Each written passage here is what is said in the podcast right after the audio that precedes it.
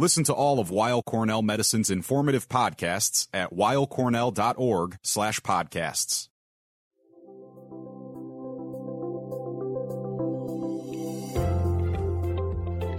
Welcome to Weill Cornell Medicine Cancer Cast, conversations about new developments in medicine, cancer care, and research. I'm your host, Dr. John Leonard, and today's topic is early detection of acute myeloid leukemia, or AML.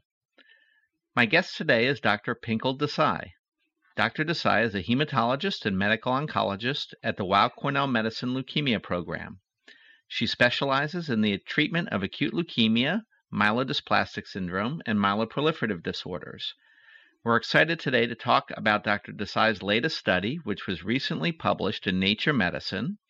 This study was the first of its kind to demonstrate the relationship between specific gene mutations and the risk of developing acute myeloid leukemia, or AML. This data uh, suggests that we may be able to uncover the potential to predict disease risk up to a decade before onset of actually manifesting leukemia. So, this is a, a very exciting new development. Pinkal, thank you for joining us today.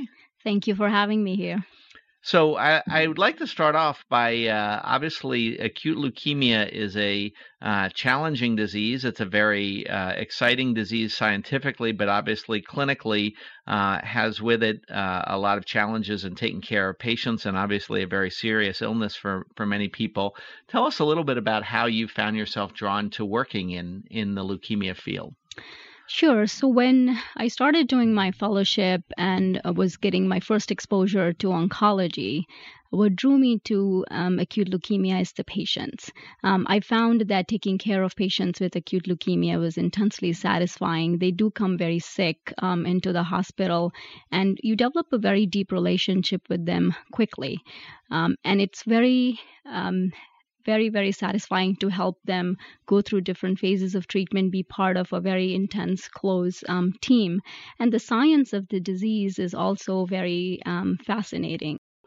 Before we get into the specifics of your study, which I find uh, very uh, exciting, I think it's important to understand a little bit about uh, acute myeloid leukemia or AML, and obviously, um, you know, there are many types of leukemia, and some people in our audience may be quite familiar, but others uh, less so.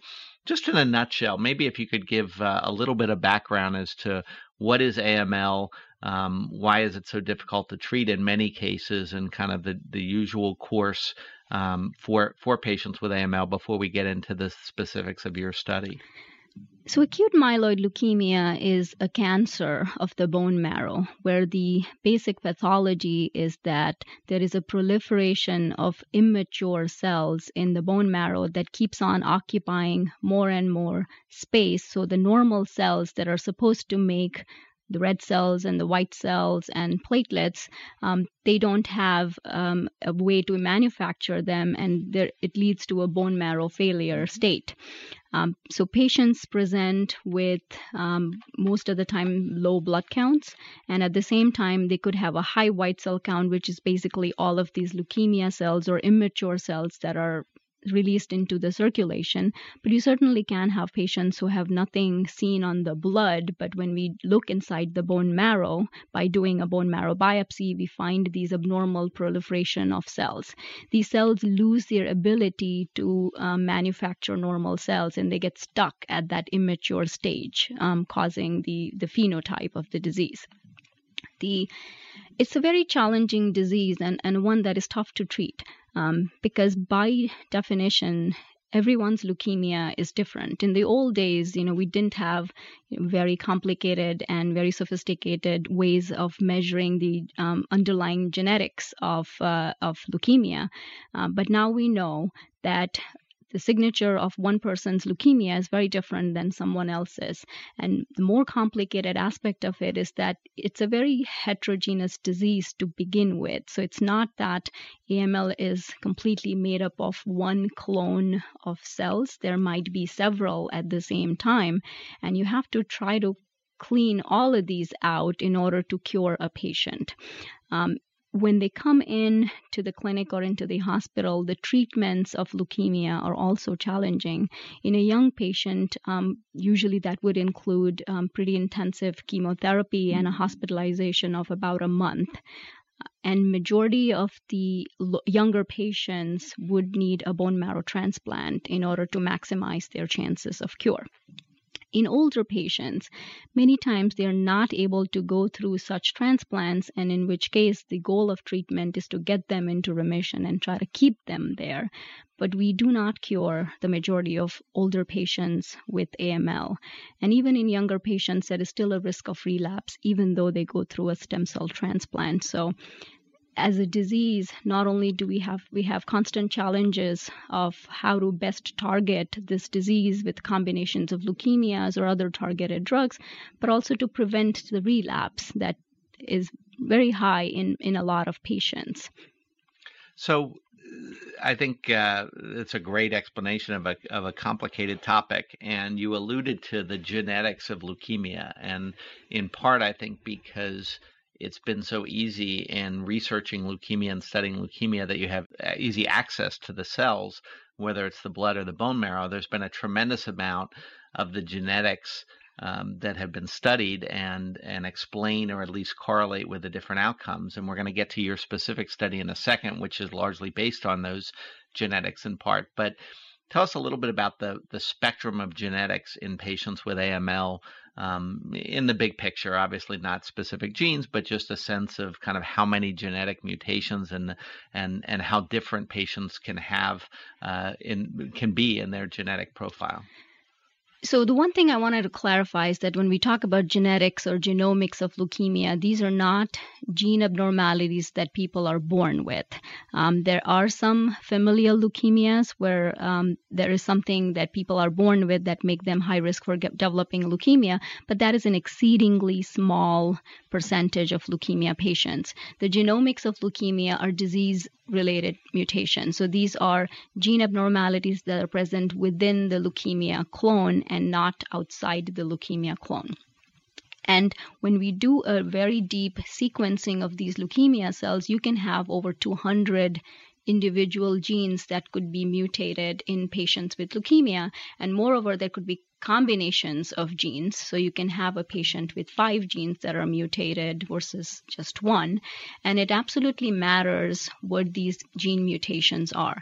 When we talk about prognosis of AML or the risk of this leukemia coming back in the future, that is completely dependent on two big uh, factors. One is the chromosomal abnormalities, which are big um, arrangements in in uh, chromosomes um, in our in the leukemia clone, and the second is individual gene mutations that are within the DNA. And both these in combination help us determine which leukemia patient is more likely to relapse versus not. And you can generally in a ballpark um, way estimate the relapse risk as low, intermediate, or high, but it's very complicated because you have to take into consideration all of these 200 genes in various combinations to come up with some kind of a score that mm-hmm. helps us understand what is the risk. And this is important because if somebody has a low risk of relapse, then we would not transplant these patients. But if they have an intermediate or a high risk of relapse, then we strongly consider stem cell transplant or a bone marrow transplant in order to maximize the chance of cure for these patients. So tell us a little bit about your recent study, which has gotten a lot of attention, and Nature Medicine is really one of the leading translational scientific uh, journals in the field. So I think that speaks to the importance of these findings. Tell us a little bit about what you were trying to do uh, in these uh, studies that you you were performing. So one of the things that was of major um, interest to um, um, to myself and uh, the leukemia program at Weill Cornell Medicine in general was could you perhaps identify patients who are at risk of developing leukemia? And we're not talking about an inborn, like genetic risk, but something that people acquire over time. Um, so if you ha- if you consider other um, cancers, there are certain cancers where there exists a pre-malignant um, state. For example, in uterine uterine cancer, it's the most common, or breast cancer, where you can have like this pre-malignant state that increases the the risk of um, the cancer in the future, such a thing was not known in in AML.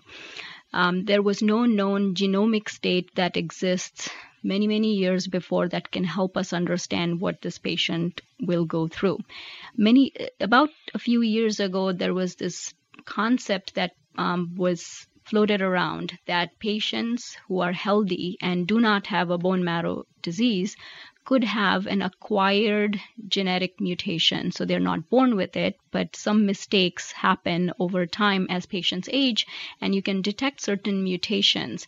But nobody knew whether these mutations are definitely tied to uh, AML risk. So we were able to identify in this study where we did a big epidemiologic um, study and did a um, genomic analysis of patients who were diagnosed with leukemia about 200 of them.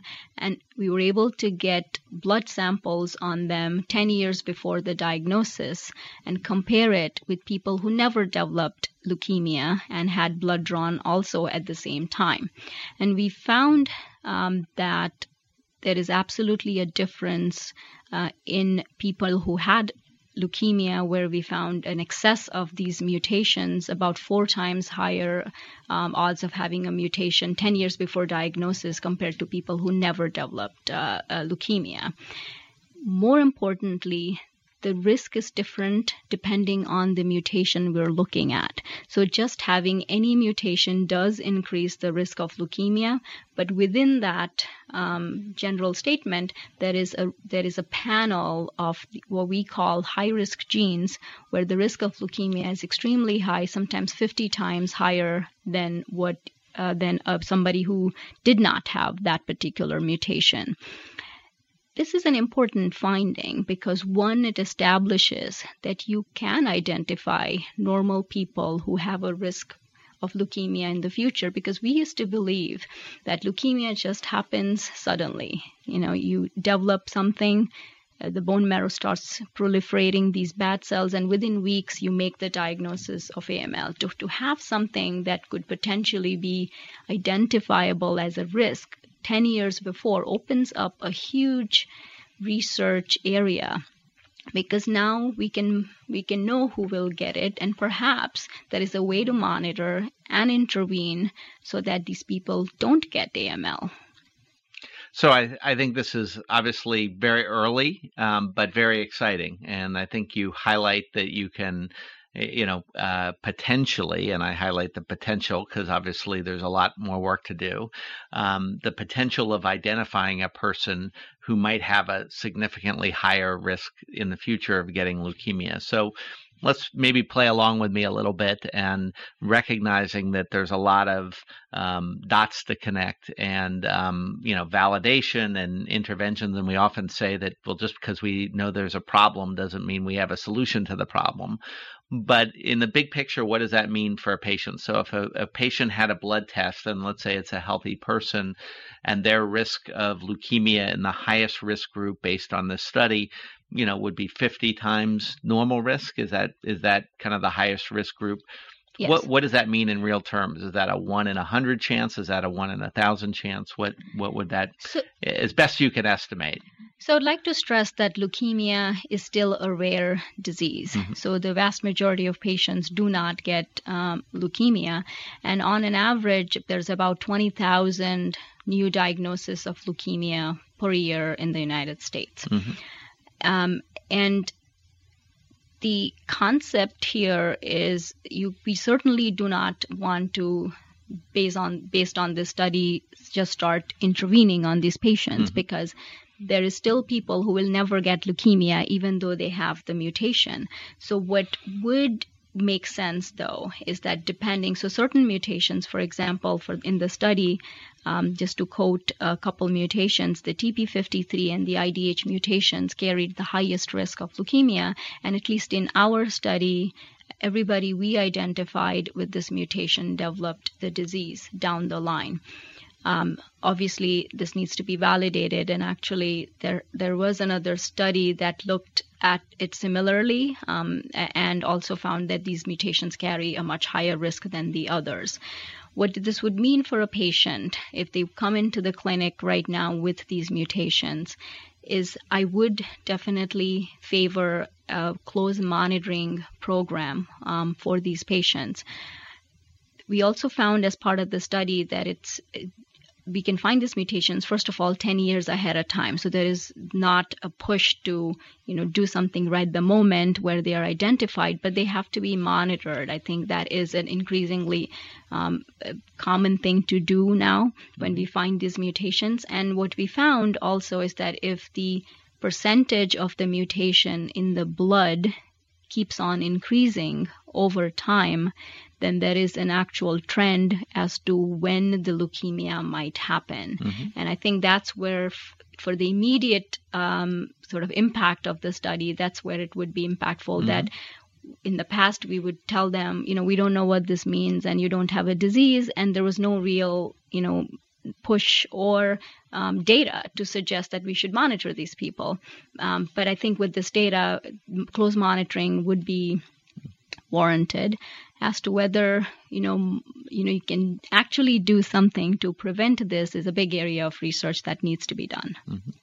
So, as you know well, and maybe some in the audience knows, one of the big risk factors out there for getting AML is another cancer and treatment for other cancers. So, for instance, the scenario of getting chemotherapy or certain types of chemotherapy for breast cancer, as an example, uh, or say radiation for, for other conditions, those might be a risk factor for ultimately later developing uh, an AML. Do you envision the possibility that one might, before, let's say, someone treated a patient for some other medical problem, some other cancer, um, that one might screen for these uh, mutations and therefore perhaps not use radiation or not use certain chemotherapies because of a higher risk of getting. Is there a link there, or are those these two separate phenomenon that you wouldn't potentially connect those dots? So that's a great point, and I think everybody is pushing to this concept that in a normal healthy population if you can predict the you know or not quite predict, but at least identify people who have a higher risk of AML. If you increase the likelihood of developing leukemia in the population, which would exactly be people who have had another cancer or, or chemotherapy, um, potentially uh, these are the people you would want to monitor more closely.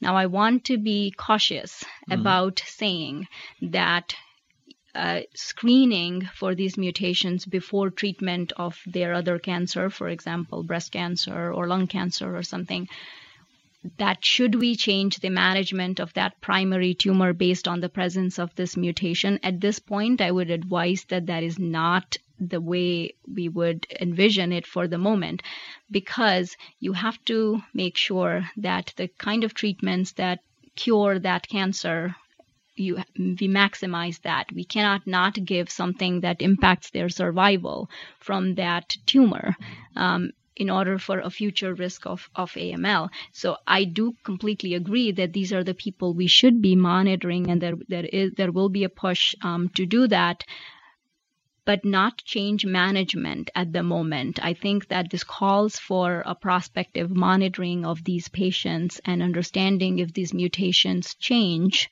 over time before and after chemotherapy for the primary tumor. And once this relationship is established, that perhaps giving chemotherapy for another cancer brings on and a more complex mutation down the line compared to what was screened before. Mm-hmm. Um, there, there may be trials that would focus then on saying, can we avoid chemotherapy? But, but I, I do have to um, make um, make this point that all of this has to be in conjunction with our solid tumor oncologists because you certainly don't want their um, their primary solid tumor, for example, to be uh, not treated well because of a future risk. So I'll give you one or two other scenarios that that come to mind that might be practical, and I recognizing that you're speculating. A bone marrow donor for a family member who had one of these uh, mutations? Do you envision screening donors and perhaps not using such individuals as donors, or where where do you think that fits? I think I do envision that. Mm-hmm. Um, because when you're thinking about a leukemia patient who is going to go through a, a, very intense procedure like a stem cell transplant, you do want the, the donor cells to be in the best shape. And if there is a, a mutation that increases risk of leukemia, you don't want to potentially use that for a patient who already is going to be immunocompromised because of the transplant. And there's actually some data that does suggest that if the donor has any kind of these mutations, not I'm not necessarily talking about the high risk mutations, that there is delayed engraftment and potentially more low blood counts in the recipient of the mm-hmm. stem cell transplant. So I do think that that is um, a, a, field where it, this needs to be explored more, and I personally would envision that such a strategy would be in use because think about it you know this, the, the, these mutations are not that uncommon um, if you look at patients or, or any part um, people over 60 years old you can find uh, some not the high risk mutations but any mutation in about you know 10 to 15 percent of the general population so potentially 10 percent of your donors carry a mutation and you'd mm-hmm. rather have somebody who does not. Right. And and finally, you you emphasize that these were acquired mutations rather than uh, inherited mutations. So at, at this point, it seems that one wouldn't expect, and I don't want to put words in your mouth, but one wouldn't expect. So, for instance, the scenario of a patient with leukemia has family members, has children that might be worried about their risk of leukemia. This would not be a strategy appropriate for them, or, or would it be something that might potentially ultimately be useful? That is correct. This is not this is an acquired genetic abnormality or mutation. So patients who have this or, or people, general healthy people who have this mutation does not mean that their children are going to have this. This is a normal process of aging. So as people age, you know, just statistically, there is there is a very high likelihood that some you know a problem happens in cell divisions and a mutation develops and certain mutations will have a higher risk of AML while certain don't. But it is absolutely a normal process of aging and it doesn't mean that if one person has it their family members need to be immediately screened because that has no relevance to it Great. So before we wrap up, just a, a, minute or two on kind of where you're where you're going from here. Where does this research lead us? Um, clearly, we've touched on a number of di- different directions you and your colleagues could pursue, but what are the kind of high priority next steps from your perspective? So I think the first step is um, we we want to and need to establish a prospective monitoring strategy um, for patients um, or normal healthy people who have this mutation, you could perhaps focus it on people who have had previous chemotherapy because their risk of leukemia is higher. And at some point, with a lot of collaboration from multiple institutions, envision a, an intervention strategy. But that will require much more research on what intervention strategy and will it be successful. But I think the first step is to actually do this prospectively. Since our study was based on a retrospective, um, you know, group of, uh, of uh, uh, patients. the second thing is that there is also a lot of research that's needed on people who have the mutation and don't develop leukemia because something is different in their uh, just not just the presence of the type of mutation but there might be some other factors that um, that somehow is protective for that patient versus not. So there's more research needed in that area um, as well to maximize the chances of us identifying which patient will and which patient won't develop leukemia. Because ultimately, it's all about the, the, the absolute risk, right? If we know that someone is guaranteed to develop leukemia, then it's easier to think that perhaps you can intervene. But if there's like a 50 50 chance, you still would not want to give potentially, you know, drugs that might have side effects in order to prevent a disease that may or may not happen. Well, this has been a great discussion. I've I've learned a lot, and I think that uh, it's a great example of the importance of patients participating in translational science. And you know, you start with a question around just can you detect traces or risks of leukemia years a- ahead of time, and then you end up with so many potentially important clinical questions and strategies that obviously there's a lot of work to do, but uh, potentially a very big impact. So I give you and your colleagues a lot of credit, and and really thank you for for joining us today. It's a great example of the translational work going on here uh, at Weill Cornell. So thank you for joining us, Pinkal. Thank you. So I want to again invite the audience uh, to download, subscribe, rate, and review CancerCast on Apple Podcasts, Google Play Music, or online at weillcornell.org. We also encourage you to write to us at cancercast at med.cornell.edu with questions, comments, and topics you'd like to see us cover more in depth in the future. That's it for CancerCast, conversations about new developments in medicine, cancer care, and research. I'm Dr. John Leonard. Thanks for tuning in.